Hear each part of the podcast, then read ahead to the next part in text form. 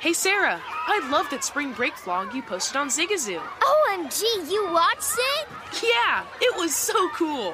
I think you're so talented. Social media is only positive with Zigazoo, the world's largest and safest social media network for kids. In Zigazoo, all community members are verified kids like yours, and all content is fully human moderated. Try out Zigazoo this spring break. Download the Zigazoo app today.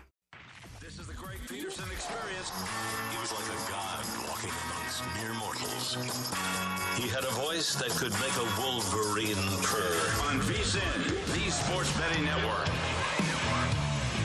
It's hour number two of the Greg Peterson Experience right here on VSIN, the Sports Betting Network, and we've got a tremendous hour coming up for you. As we're going to be talking a little college basketball, we're going to be talking a little football, and we're going to be talking some soccer. As we've got coming up Brad Thomas, who does great work over at NBC Sports Bet, and Anthony Dabbundo does great work at Action Network. They're going to be joining me in 15 minutes. We've got a World Cup final that is set. That is going to be a really good one between France and Argentina. And then on top of that, I want to get their thoughts in terms of the third place game because I mentioned it a little bit earlier. When it comes to some third place games, they are taken very, very seriously. Others, not so much. I am going to admit this right now. I am not necessarily the world's biggest soccer expert.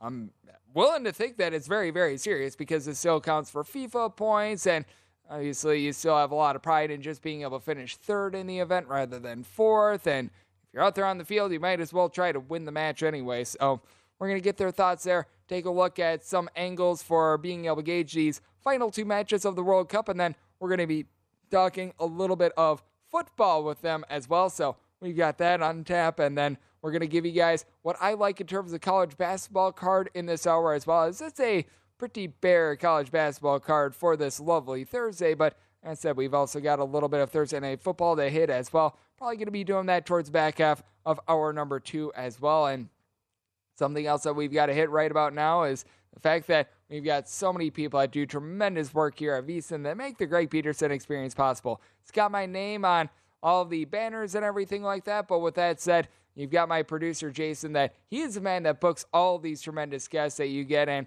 I mean, the most difficult task of all is that he's able to keep me online and he keeps me just not going completely off the rails. That is much, much easier said than done. Jason does absolutely amazing work. Those of you guys listening on VSIN.com, the iHeartRadio app, terrestrial radio, what have you, that's courtesy of our good friend Taylor. We've got every single hour of this show and every show here on VSIN, whether it be the Greg Peterson Experience, a numbers game, VSIN Prime Time. You're able to go down the list. That is courtesy of Sean. He does great work there. And then everything that you're seeing on the screen, whether you're watching via VSIN.com, YouTube TV, you're able to go down the list of providers. That is courtesy of Nick. These guys are absolutely incredible. They work so, so hard.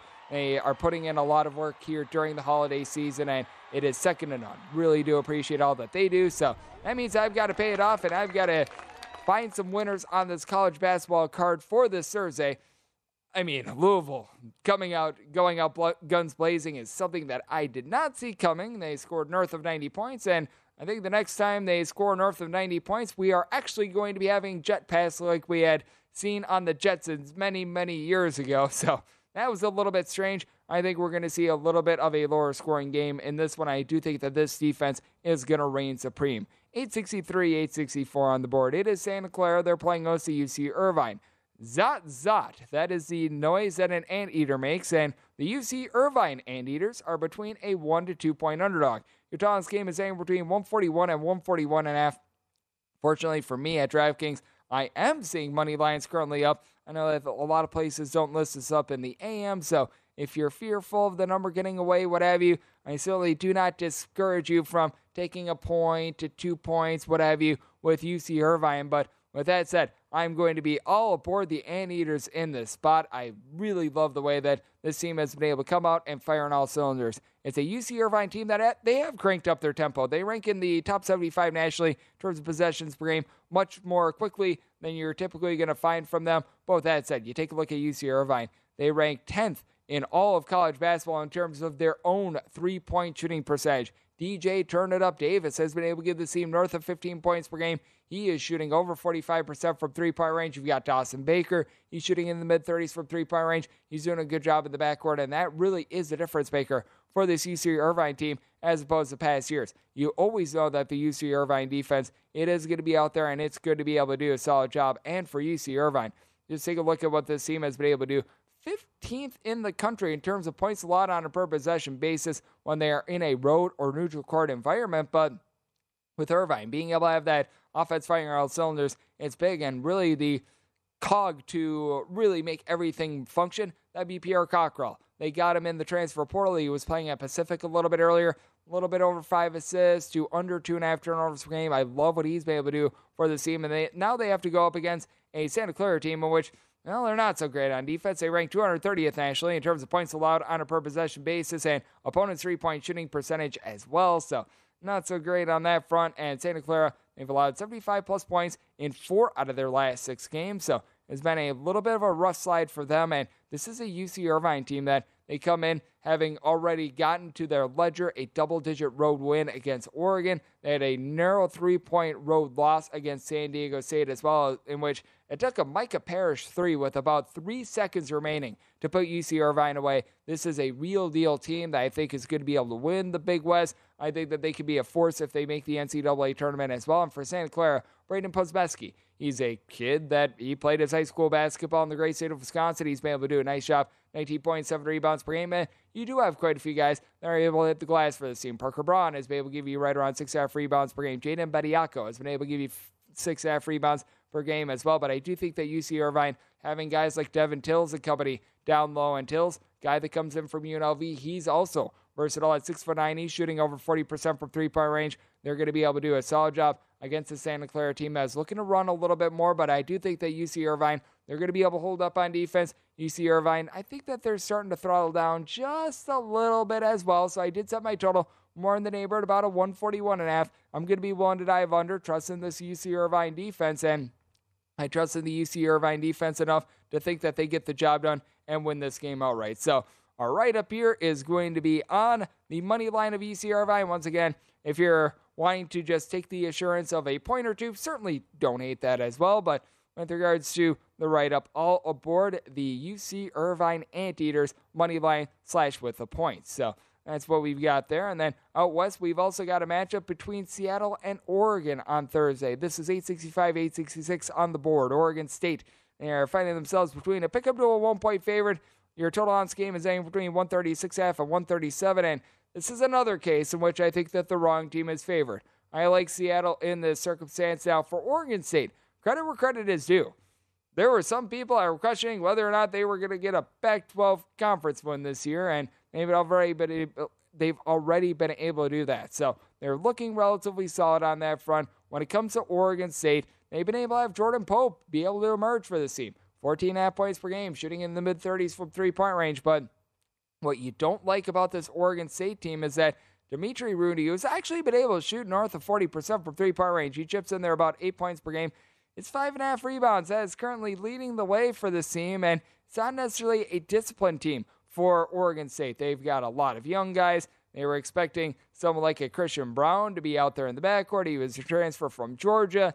His season was over before it even started. They were thinking, oh, we're going to have Warith Alatishe down low he decided a few months before the start of the season, I'm just going to go pro. It's not going to be in the NBA, but I just want out of here. And as a result, it's caused Oregon State to be disjointed on offense. As a matter of fact, 23% of their possessions at home, it ends in a turnover. That is in the bottom 25 in all of college basketball. Meanwhile, you go up against the Seattle team that they're not quite the same on defense this year as they were last season. Last season, they were a team that ranked in the top 75 nationally in terms of points allowed on a per possession basis, but you have a Seattle team that they still do a relatively solid job on defense, and they're going to have the overall best scorer in this game. His name is Cameron Tyson. Cameron Tyson did miss a game or two a little bit earlier in the season, but he is all good to go as this guy has been absolutely tremendous, putting in there 23 and a half points, five rebounds per game while shooting just over 40% from three point range on 11.8 threes per game. To shoot over 40% from three on that sort of volume is absolutely insane. He's also shooting 63.5%. The free throw line, he shot 85%. The charity stripe last season, I do think that that is going to be going northward a little bit, but I do think that Seattle, they're going to be able to win the battle on the glass. You've got Emeka Udenyi. He's not necessarily much of a scorer, but as a six foot six, six foot seven, little bit of a combo player, he gives you two assists, five rebounds per game. I like what he's able to bring to the table. And then you've got Brandton Chatfield. He's able to do a good job down low, giving you seven and a half points, six and a half rebounds, blocks, steal per game. He just does all the little things that the team needs. And for Oregon State, they're just completely outgunned. Dexter Akanno is able to give you right around 10 points per game. You do have Glenn Taylor, the fourth, I believe it is. He's been able to do a nice job being able to provide a few rebounds per game as well. But this is an Oregon State team that you're just looking for a little bit more size out of this team. You could tell the effect that not having Warith Alatishe is having on this team as Oregon State right now they're outside the top 200 in terms of rebound rate. It's not like this is a Seattle team that is necessarily barreling down the hatches in terms of glass or anything like that. But that said, they rank right around 60th in this category. I think that Seattle has a nice leg up. You always do fear having to travel on the road in these circumstances, but also keep in mind for these true road games that we're going to be seeing the next few weeks in college basketball.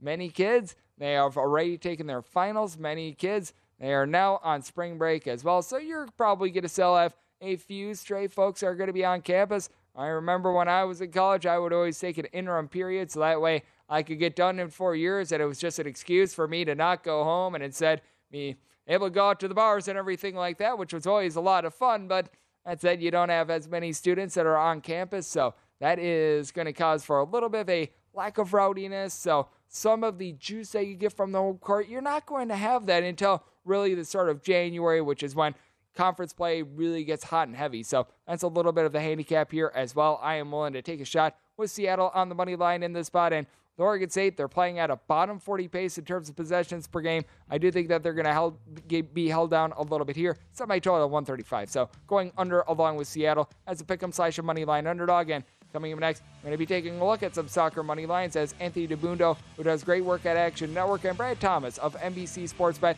They join me to discuss the final two matches of the World Cup here on the Greg Peterson Experience on VSiN, the Sports Betting Network.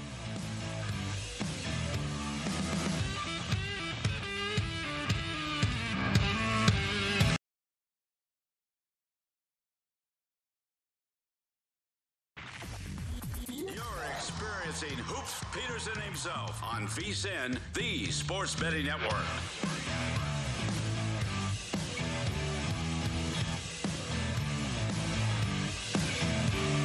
Watch football with a little bit more on the line by playing for free in the Guinness Time Challenge. Just visit DraftKings.com slash Guinness, set your lineup, and watch the action unfold as you play for your share of $115,000 all season long. Guinness, made of more. Terms and conditions and other eligibility restrictions, they do apply. See DraftKings.com for details.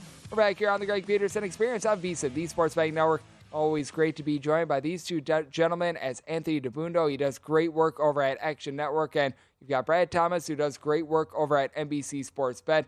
Gentlemen, it is great to have you aboard. And Anthony, the final is now set between France and Argentina. And before we dive into the specific picks, just what do you make out of this matchup? Because these were two teams that were towards the top of the odds board when it came to just coming into the World Cup. I know that France showed a little bit of shakiness. Certainly, Argentina, the loss against Saudi Arabia, that didn't necessarily bode too well for them, but they've been able to make it. And I do think that this sets up a match that, let's call it what it is, a lot of people wanted to see.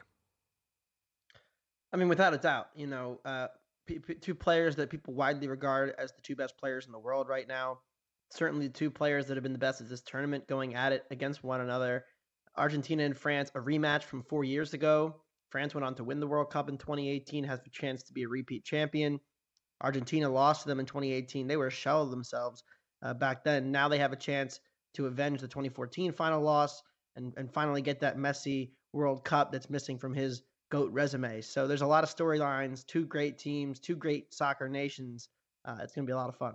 Oh, it certainly is. And then, Brad, I want to get your thoughts on the third place game because we see third place games in so many different sports. Like, I always consider the NIT to be number 69 in college basketball, and that's just happy action fun time. The, the, they're out there, they're trying to pad their stats, what have you. They're not really taking it very seriously. Meanwhile, in other sports, you see the third place game be taken very seriously from just a little bit of a soccer newbie standpoint, I have to think that this is a game in which they are going to be going all out Croatia and Morocco. But that said, give me just a little bit of a handicap on this game because I do think that it is interesting with both of these teams in Croatia and Morocco playing in a third place match at I have to think it still counts very much for things like the FIFA points and still a lot of pride in terms of both of these nations going out there. Yeah, unfortunately, this is still one of those matches no one wants to play in, right? Yeah. The, the ultimate goal is to be playing in the World Cup finals. Um, what you'll see is a little bit of tactical changes. Um, you know, I think we'll see both teams kind of want to go for this. They, are going to want to win this game. This is different than maybe like an England or France. Uh, this is Croatia, Morocco, two very proud countries. Morocco, this is their first time in the third place game. And Croatia, uh, uh one of the smallest countries uh, that has made it this far, even though they were the, the the in the finals last World Cup, they're still a very prideful country. I'd probably bet the over here. Um, you know, tactics change a little bit. This is more of a, you know, like I said, like a celebration of how far they've come, a celebration of their country. So they're going to play uh, aggressive, fun, and, and really just kind of get after it. It's kind of funny to see, like, if these two teams would have met in the finals, these two teams would have met in the semifinals, there's no way that we would have seen a total of two and a half. We'd probably seen a total set around two, and it'd probably be juiced to the under. Uh, now it's two and a half with juice to juice to the over, and I, I think that's fair. It it's going to be a fun game. And I will ask you about this, Anthony, as well, because I do think that it is interesting to take a look at the third place game. Because right now on the three way line, the draw is plus 245, Morocco's plus 210, Croatia's plus 135. Because it is a third place game, do you think that that could, could cause for maybe a team that might be down a goal, something like that, if it's a tie game, teams decide to go for it rather than playing it a little bit more conservative to the vest, try to get it to penalty kicks. Because I think that an angle that could be taken a look at here is that I have a feeling that in a third place game like this, they're a little bit less content to go with a draw and go to penalty kicks, something like that. Yeah, without a doubt. It is interesting, you know, like Brad mentioned, they did play in the group stage. I mean, this is a rematch of a match that already happened at this World Cup. Uh, Croatia was minus 110 in that game. Now they're plus 130. So the market is clearly showing respect for Morocco and the run that they went on and the performances they put on against a lot of European giants. Uh, and the total is much higher. That meeting, the total was two and a quarter. Game ended nil nil. It was not the most exciting match in the world. It was uh, both teams created less than 0.7 expected goals. So it was a very cagey affair. I expect both teams to go at it much more with nothing on the line here, especially Morocco did have some defensive injuries uh, that you know those guys are not going to play. So we're going to see kind of a backup lineup defensively, uh, and that you know we should see that you know their fullbacks getting forward quite a bit as well. So I would look toward the over, maybe both teams to score. Both defenses have been very good at this tournament, but Croatia especially has ridden their luck a bit to get to this point. Yep, I do think that that's such a good point that you bring up there. And then how about if we take a look at what is going to be the big one? That is going to be the match that many of us have been wanting. It's a rematch of 2018 France and Argentina. And right now on the three way line with, or Yep, yep, with France and Argentina. France is right now plus 175, Argentina's plus 185, and the draw is plus 205. So very, very slightly France's favor, but it's a relative pick 'em here. Brad, where do you stand in terms of this match? Because I do think that it is so interesting. And I mean, just from my perspective and everything that I have looked at, the draw plus 205, that is a lot of appeal to me. This is an interesting match, right? You know, this is the rematch of the 2018 quarterfinal, and both teams are so different yet have so many starters that are going to be starting in this match. Uh, Griezmann, Giroud, possibly Giroud, uh, with the new Benzema news that comes out that Benzema might actually play. Uh, Mbappe, all starters on this team. Varane, Lloris. Then you have then you have Messi, uh, if Di Maria is fit, he's going to be playing on this team. Otamendi, but they're stylistically they're so different now. Um, I'd probably play over two goals. I think we get a pretty good chance at pushing at worst. Um, there's just so much talent on the pitch with two of the world's best players who basically will their team to scoring goals. And then Anton Griezmann's playing uh, absolute fabulous football. He probably deserved an assist today with that through ball that he had uh, that narrowly missed the mark.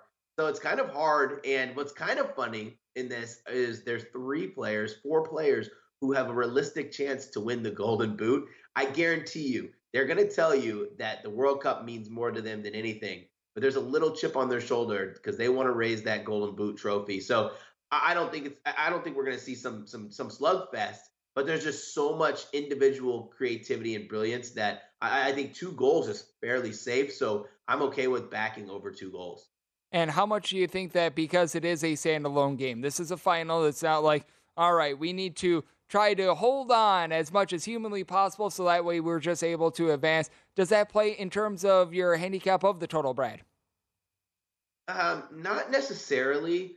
Um, I think that these two teams, especially led by the managers that they are, they play their brand of football regardless of the opponent or the stage they're in. They might change their brand of football depending on the score, but both of these managers are going to want to go up 2 0. Um, I, I would say what makes me a little bit more confident in this is neither team have been particularly good in defense, and they have been conceding at an alarming rate. So, I mean, even if you want to do a both teams to score, maybe both teams have scored over two and a half, I'd probably just keep it safe at over two goals, just in case one team wins 2 0, I get my money back.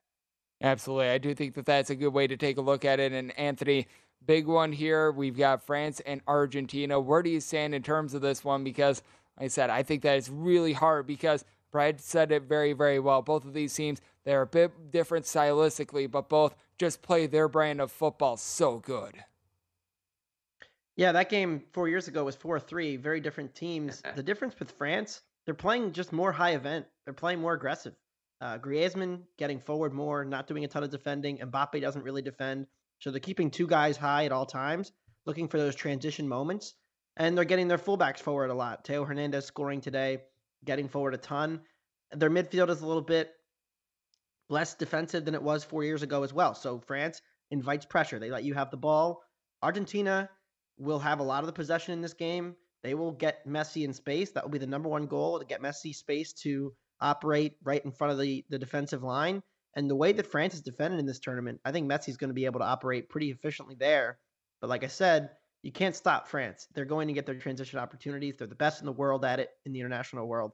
Mbappe, Griezmann, and Dembele should be able to get to this Argentina defense. I agree with Brad. Both defenses come into this tournament pretty overrated. The market, of course, is pricing in the fact this is a World Cup final. Both managers are going to be defensive and conservative and not want to concede. But all you need is one first half goal to completely change the game state and force one team to be the aggressor. And this game opens up significantly. So I like over two. I like both teams to score. Uh, right, both those right around minus 105. Those are my two bets for the World Cup final. As far as the side goes, it's really hard to say. I mean, I think France have been marginally better throughout the tournament, but I still have so many question marks about this defense. Even today against Morocco, Morocco without individual elite defensive performances from France, would have scored multiple goals. They were knocking on the door for large stretches. So I think Argentina will have a lot of success. I think it's pretty close to a toss up. Yep, that was a massive sweat for anyone that had the under in that France versus Morocco match. That is for sure. So that is going to be really interesting to take a look at. And we've talked a little football here with Anthony, along with our good friend Brad. Coming up next, we're going to talk some football as we take a look at the NFL with Anthony, who does great work at Action Network, and likewise for Brad over at NBC Sports Bet. Up next, here on the Greg Peterson Experience on VSIN, the Sports Betting Network.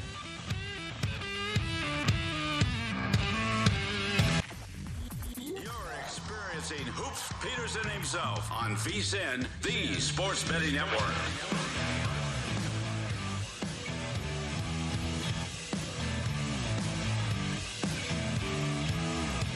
Fall sports are in full swing, and Bet Rivers Online Sportsbook is your home for the latest lines, odds, and boosts. Whether you're a soccer, football, hockey, or basketball fan, Bet Rivers has you covered. Join us every week for new promotions like the Tuesday Hockey First Goal Insurance, Sunday Football Parlay Insurance, and so much more. Head on over to betrivers.com as well for everything World Cup and check out the daily World Cup bet and gets as it is a whole new game. We're back here on the Greg Peterson Experience on VSiN, the Sports Betting Network, and always great to be joined by Anthony Dabbundo of Action Network and Brad Thomas over at NBC Sports Bet. We just talked a little football with them. Now let's turn it over and talk some American football. As Anthony, I know that you do a great job on this sector as well, and let's take a look at I think it's one of the more fascinating games of the week. It is the Jacksonville Jaguars playing host to the Dallas Cowboys. Cowboys coming off of a very big scare against the Texans, but still were able to get the win regardless. right now seeing between a four to four and a half point line with Dallas being the favorite. Total on this game is 47 and a half. I have felt like the the lines on the Jags have been a little bit too generous to them throughout much of the year, but I really like the way that they've been able to put things together the past few weeks. For the Cowboys, you do fear a little bit of a look ahead spot here. Where do you stand in terms of this game? Yeah, I think you mentioned it. You know, Dallas got caught sleeping last week against Houston. They escaped. And I think they could be caught sleeping again here uh, with Jacksonville on Sunday. They have, of course, the big matchup with Philly uh, on Christmas Eve that could well decide the division. But this is also a bet on Jacksonville as much as a bet against Dallas. Jacksonville, their red zone offense has been a problem all season long, but they have been moving the ball up and down the field most of the year. It's just come come down to the the scoring area they've struggled. And that tends to be a little bit more random and, and subject to variance. Whereas on a play to play basis, the Jags have actually been a top six offense in the league the last six weeks. So they've really turned it around. Lawrence has taken a huge step forward, of course. And yes, the defense has been absolutely terrible, but I don't expect bad defenses to stay terrible. I mean, just remember about a month or two ago, the Lions were by far the worst defense in the NFL. Since then, they've played like a top 10 defense in the NFL. So there tends to be much more variance in defensive performance as well. Give me the good offense here with Jacksonville catching over a field goal. I like the Jags and Dallas's defense as good as they've been on some of their numbers. If you look at early down success rate, which is a metric I like to use because it tends to be more predictive, they're actually outside the top 10 against the rush and the pass. Teams have been able to move the ball on Dallas. Looking at Indianapolis, the first three quarters, Houston, these are not good offenses. They've been able to move the ball on the Cowboys. I think the Jags can do the same. I think this ends up being a pretty close game. Maybe Dallas squeaks it, but the Jags plus four, four and a half is good with me. I think that that's such a good point that you bring up because there have been many, many studies done in terms of variance from offense versus defense. And as long as you obviously don't have, oh, I don't know, a starting quarterback out like many of these NFL teams do this week, it does show that offense, it typically has less variance than defense from year to year and heck, even week to week. So I think that that's a great point that you bring up. And Speaking of one of those teams that is playing a backup quarterback, that would be the San Francisco 49ers. It has been Brock Purdy mania for the 49ers, though he has been a little bit limited in practice. I think that he's going to be good to go in this one, or else it's going to be our good friend Josh Johnson, who, if you take a look at his resume in the NFL sphere, it's like having multiple families going to the Olive Garden, what have you, and passing around a bunch of baskets of breadsticks. Josh Johnson has been the basket of breadsticks just passed around from team to team to team. And I think that this is like this fourth go around with the 49ers. So that's that's something that if you want to just go down to a wormhole and do some research, there you go there. But that's uh, with the 49ers are between a three to three and a half point favorite. Tallest game is between 42 and a half and 43. Where do you stand on this one, Brad? Because with Seattle, they've been a little bit lackluster recently, but I do still think that there needs to be a massive credence for their great home field advantage because the 12s, they're going to be out in full force in this one. Yeah, man. How about the 49ers? Uh, they get to come into this game. Everyone thought that they'd be coming off this tough hard fought battle with Tampa Bay, but instead they absolutely waxed them. They were able to get their starters some meaningful rest for the short week coming ahead. And then the Seahawks, they were everyone's underdog darling to bet on. And, uh, you know, they've been anything but. They've been dreadful, absolutely dreadful stopping the run. I do believe Brock Purdy's going to play. You know, he had the rib injury, um, he's sore. Uh, you know, that's what happens when, you know, you're finally a starter in the NFL the Seahawks, for me, kind of lost a little bit of that luster. Um, in a game where, where Kyle Shanahan's going to be able to, you know, do what he wants on the ground is going to open up the game for Brock Purdy much, much more. This Seahawks team, man, I don't know what happened to them defensively because there were a time where we were talking about them kind of being back to what the Legion of Boom was. Now I mean, they made Baker May. I mean, excuse me, they made Sam Darnold look like Sam Darnold was back at USC, throwing mm-hmm. tutties all over the place, all over them. So for me, I like the three here. It is a short week. Uh, it is prime time, but I do think they'll be able to get the ground game going. And, and when you have an offensive mastermind, like I said, when you have the ground game available and it's accessible and it's working well, it just opens up the rest of the playbook. So, and also, the Seahawks absolutely need Kenneth Walker to remain healthy. No more nicks in practice, or this could be like one of those those games where we watch it's going to be like 35 to 3 and we're like this is absolutely terrible. I want to turn this off. Why did we get another bad amazon performance? Yeah the amazon games have not been too terrific this year. Just as the colts and the broncos from a few weeks ago. Oh how about the commanders versus the bears as well? You're just able to go down the list and to your point The Legion of Boom, well, you probably want to leave off that final M because it's been more like the Legion of Boo recently. That said, in terms of both of these defenses, they've been relatively solid all year long. It's the Giants and the Commanders. And Anthony, I know you've got a little bit of a play here with the Commanders. They're between a four and a half and a five point favorite. Total on this game is 40. And I can't remember the last time I've ever seen this. The Washington Commanders' last game came against the New York Giants. And it's not like it went from 2021 to 22 or anything like that. They're just coming off of a bye week that was very late. Any sort of a lean here because this is just a very unique situation. And not really a revenge spot for either team, but maybe one for both because last time we saw them, they tied. Yeah, it was interesting. You go back and watch that overtime. Both teams knew the playoff situation. Neither team could lose it, and a tie kind of benefited both teams in the playoff race. So neither team was really selling out the uh, the pulling out all the stops to score in that overtime. Uh, and I, I I just can't get to this number. I mean, how after they played it to a statistical tie two weeks ago, and if you look at the box score, total yards, yards per play, turnovers, third downs, everything was pretty even in that game. It was a very even game.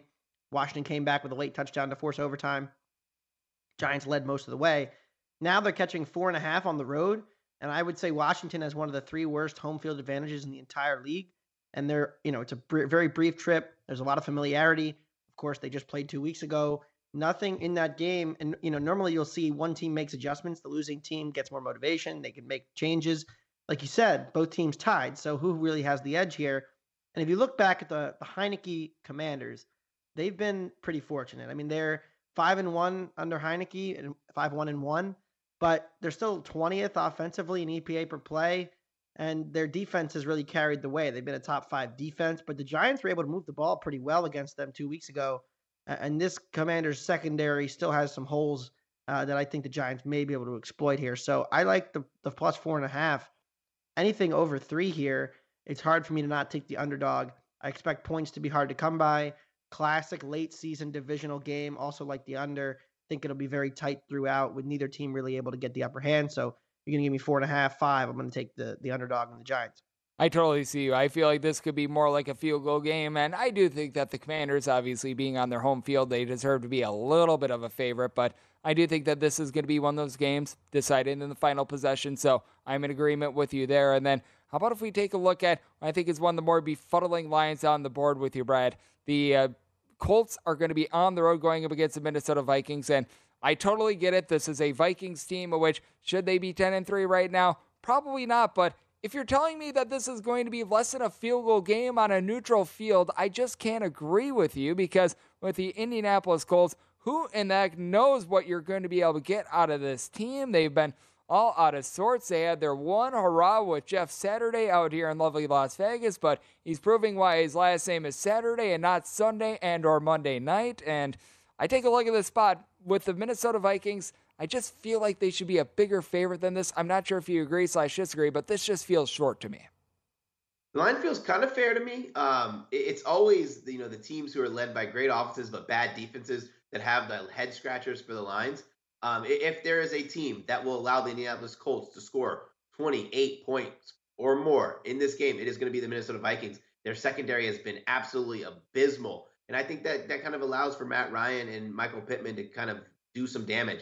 Now, do I want to uh, do I want to bet on the Colts in this situation? Absolutely not. Uh, Minnesota is coming back on a huge bounce back spot with a chance to absolutely try and and, and, and clinch the division here. Division division clinching games are, are the lines either get inflated or they're undervalued because they think there's gonna be too much pressure. Well, with the uh, with the Detroit Lions playing the Jets here, which is no with the no no gimme, I think that the Minnesota Vikings know they win this game they're going to win the NFC North. So eh, I'd probably lean Minnesota, but man, after what happened last week and what's happened the other few weeks, I can't trust that defense, so I cannot lay four with them. And to your point, last time the Vikings won by more than one score, week one against Green Bay Packers. So it has been a while for them. And right, it won't be too long for you. You'll be back with me in about 30 or so minutes. And Anthony, I know that you do great work at Action Network. Great to have both of those guys aboard. And coming next, we continue the football conversation. I'm taking a look at Thursday Night Football next here on VSIN, the Sports Betting Network.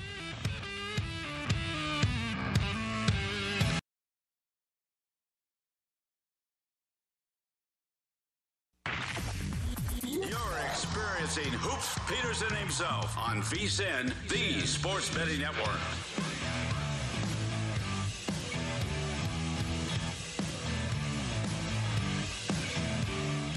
VSIN is the gift that keeps on giving. Become a VSIN Pro subscriber for just $79 and you'll get access to everything that we do now through the big dance. Sign up now and you also receive $20 to buy VSIN sports betting hats, shirts, mugs, and other great gear at our online store. Only VSIN Pro subscribers get access to daily recaps of top plays made by VSIN show hosts and guests, tools like betting splits that let you see where the money and the bets are moving for every single game, deep dive betting reports, plus ongoing college bowl coverage with best bets on every single bowl game. Sign up because this is a limited time offer, so you're able to get the perfect sports betting holiday gift and give VSIN Pro access all the way through the end of March Madness at VSIN.com slash subscribe. As we're back here on the Greg Peterson Experience on VSIN, the Sports Betting Network, and that read reminds me, if you have yet to do your Christmas shopping, you probably want to do it right now because it takes a few days if you're ordering off of insert your favorite site here for things to be able to get to your front door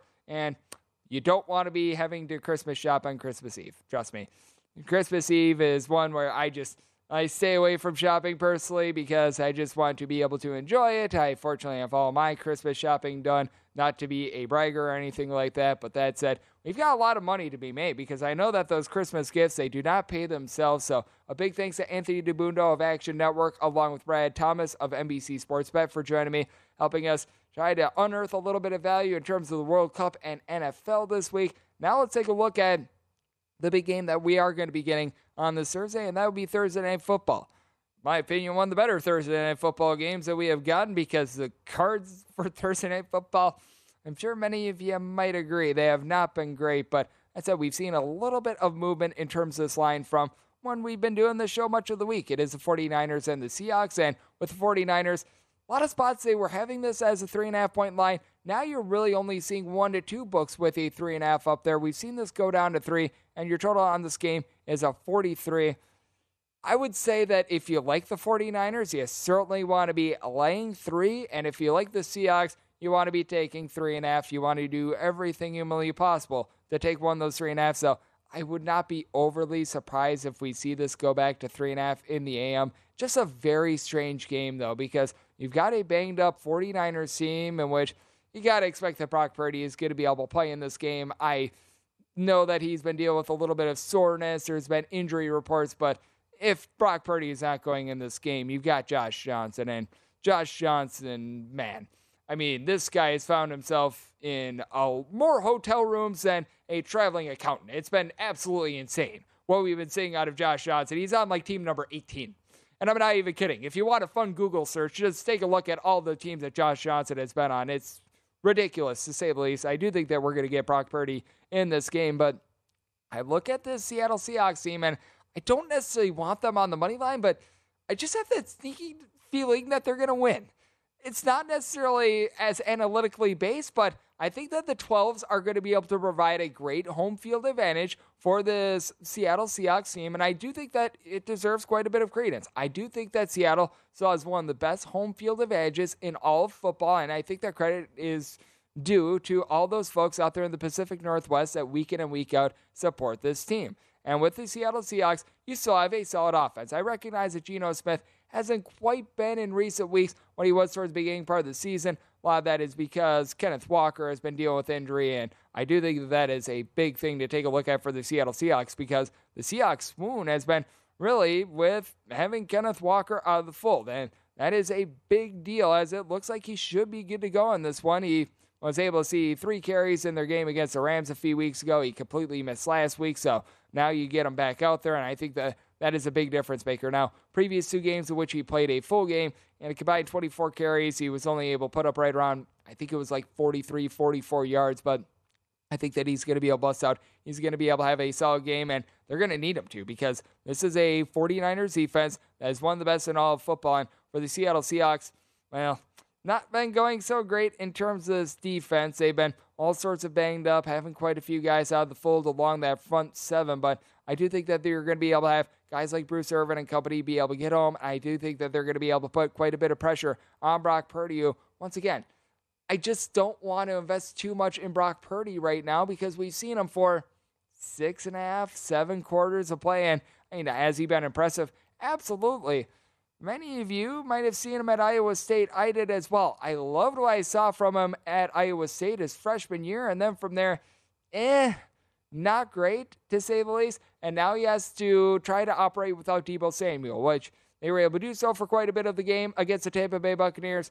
I think that said more about the Tampa Bay Buccaneers than the fact that this team stinks. I mean, the Tampa Bay Buccaneers are not what we were expecting them to be. They have went completely down the toilet bowl. If it wasn't for Tom Brady pulling off two heroics against the Rams and the Saints, and give credit where credit is due for a 45 year old man to do that, I mean, that is Herculean. And I think that that is actually the appropriate term for that because this team stinks.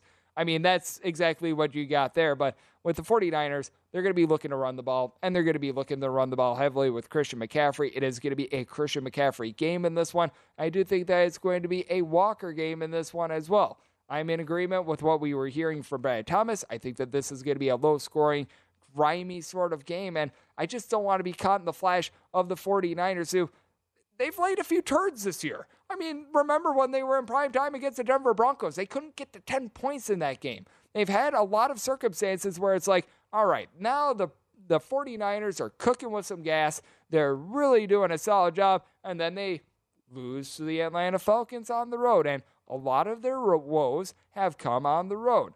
Now, week one is ancient history. That was a monsoon game against the Chicago Bears. I can't take anything into that whatsoever. That is one that which you completely just toss aside. But for this 49ers team, I do feel like some of the high scoring that they've had, it's been a little bit of fool's gold, and it's been against competition that's been a little bit outmatched. The Miami Dolphins game, I think that was a little bit more of an anomaly than anything else, and I do think that they're going to get caught in this game against a Seattle Seahawks team that I think that they're going to be able to move the ball just a little bit. I really don't want anything in terms like Geno Smith overs, anything of that nature. Is over touchdown prop is one and a half.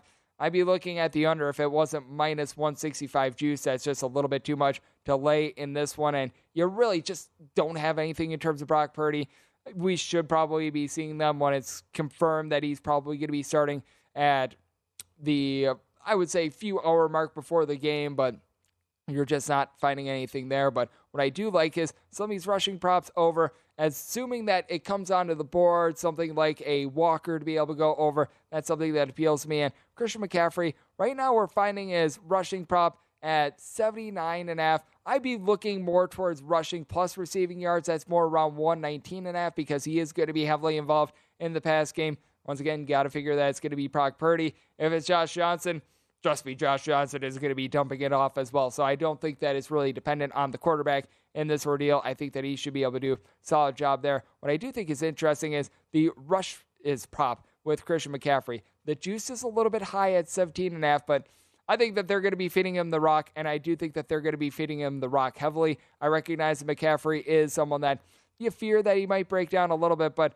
here's the rest of the running back core for the 49ers. You've got Jordan Mason and Tyron Davis Price uh, as not necessarily the monsters of the midway with McCaffrey. The if he does go over 17 rushes, I do think that that would be a high for him for the 49ers, but I do think that this is a week that they look to him. I'd be looking at this total over in terms of rushes, and then when it comes to where you're able to get on the rest of the board, I do think that it's a little bit slim pickings right now because many of you guys are probably taking a look at the prop board as I'm doing this live and or a very early morning replay, and you're just – sitting there wondering, all right, what do we all have in terms of these passing props? And you really don't have a whole lot flat, which I do think that that is a little bit of a bummer. So I'm not able to get about quite as much as I would like to. But if there is a guy that you're taking a look at in terms of perhaps a bit of a, a bit of an under in terms of his receptions, I would honestly be taking a look at DK Metcalf under four and a half receptions. You're able to get that at a plus 125.